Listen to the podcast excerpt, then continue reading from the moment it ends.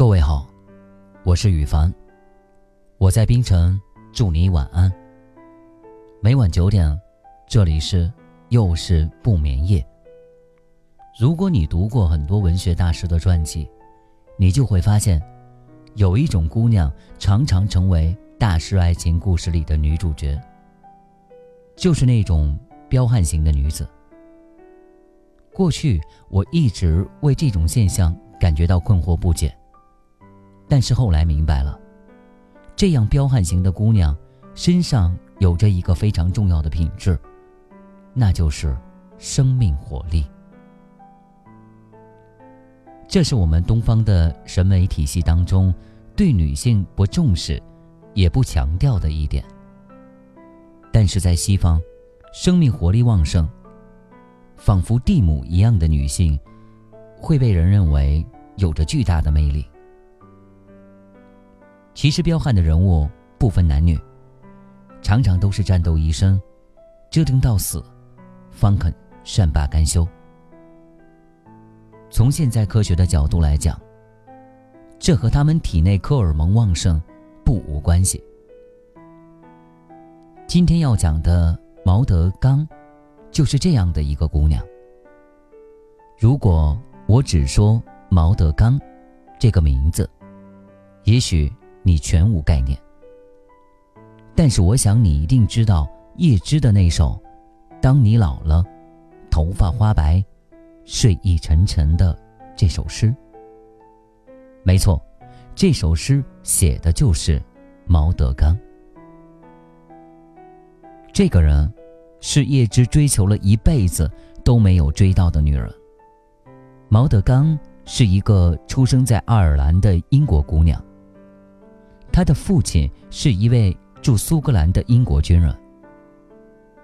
叶芝第一次遇到他的时候，他二十二岁，刚刚从去世的父亲那里继承了一大笔遗产，是一个美貌非常的女演员。而叶芝二十三岁，是一个穷学生，这让叶芝感觉非常的惭愧。但是世俗的原因，并不是阻挡诗人的真正阻力。真正让叶芝把这位姑娘敬若神明的，是她与众不同的个性。其实叶芝本人是十分讨厌政治的，可是有趣的是，她一辈子最爱的女人，是一个政治豪放女——毛德刚。在十九岁的时候，就和一个法国记者兼革命家生下了一个私生子。认识叶芝之后，毛德刚的态度一直若即若离，不置可否。两个人就这样暧昧交着了两年。有一次，叶芝头脑发热，把他的一封来信误认为是情书，就跑去跟他求婚了。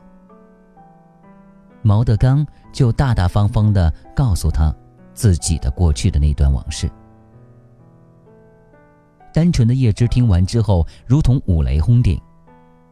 但是在鄙视和憎恨之后，他又原谅了他，继续向他求婚，还为他写了当时的那首《当你老了》。可惜，文艺青年真的不是政治豪放女的菜。毛德刚对这首打动了全天下人的诗无动于衷。他自己就是一个生命力旺盛的女人，他希望找到一个生命力比他还要旺盛的男人。而叶芝太温和、太善良、太柔软了，他看上的恰恰是叶芝十分鄙视的约翰·麦克布雷德少校。据朋友们描述。这位少校是一个粗野下流、性情暴虐、其貌不扬，但喜欢追风引蝶的军官。当然了，大家都觉得他怎么可能和叶芝比？可是毛德刚就是倔强的喜欢着这个男人，最后终于不顾一切的嫁给了这位压根儿不曾善待过她的男人，把叶芝气个半死。一气之下。他写出了那著名的《寒冷的天穹》。然而，这依然不是故事的结局。一直就好像是上辈子欠了这位姑娘一样，还是对她念念不忘。毛德刚的婚姻一如大家所预想的那样，很快就因为家庭暴力发生着婚变。叶芝又跑过去向毛德刚求婚，结果再一次被拒绝。毛德刚和丈夫的婚没有离成。这场婚姻直到几年后，因为这位少校在一次起义中被枪杀，才真正的结束。这一次，叶芝觉得自己的机会终于真正的到来了。然而，他的求婚再一次被拒绝了。叶芝一生痴情，一辈子被无数女人所敬仰爱慕，可是他苦苦的等着一个人。到了五十二岁的时候，才娶了一位二十八岁的女作家。我非常好奇的找来了这位女作家的照片来看。果不其然，长得和毛德刚可谓一模一样。饶是这样，大师还是对女神念念不忘。在离世前的几个月，他还写信给毛德刚，请求见面。却被女神再一次拒绝。叶芝这辈子绝大部分以及最好的情诗都是为毛德刚所写。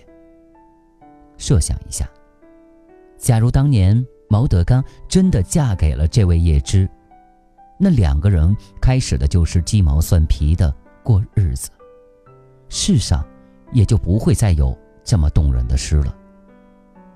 其实从这个角度来讲，恐怕全世界的文字爱好者，都应该感谢女神的不嫁之恩吧。我是羽凡，又是不眠夜，明晚我们再见。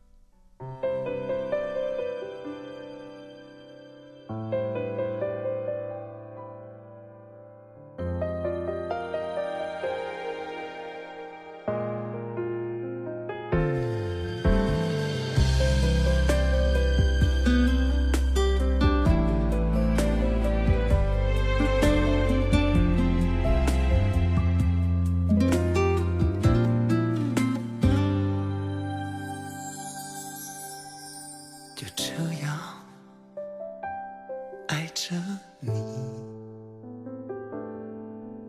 就这样守着你，人生本来就是场游戏，和你相爱真的不容易。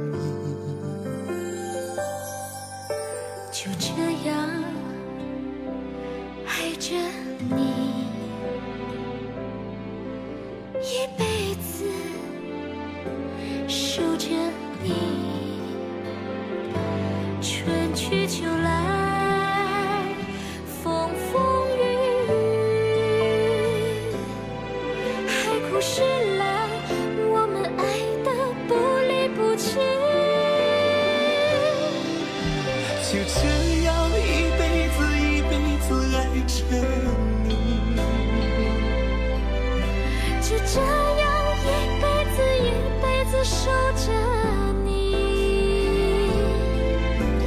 一辈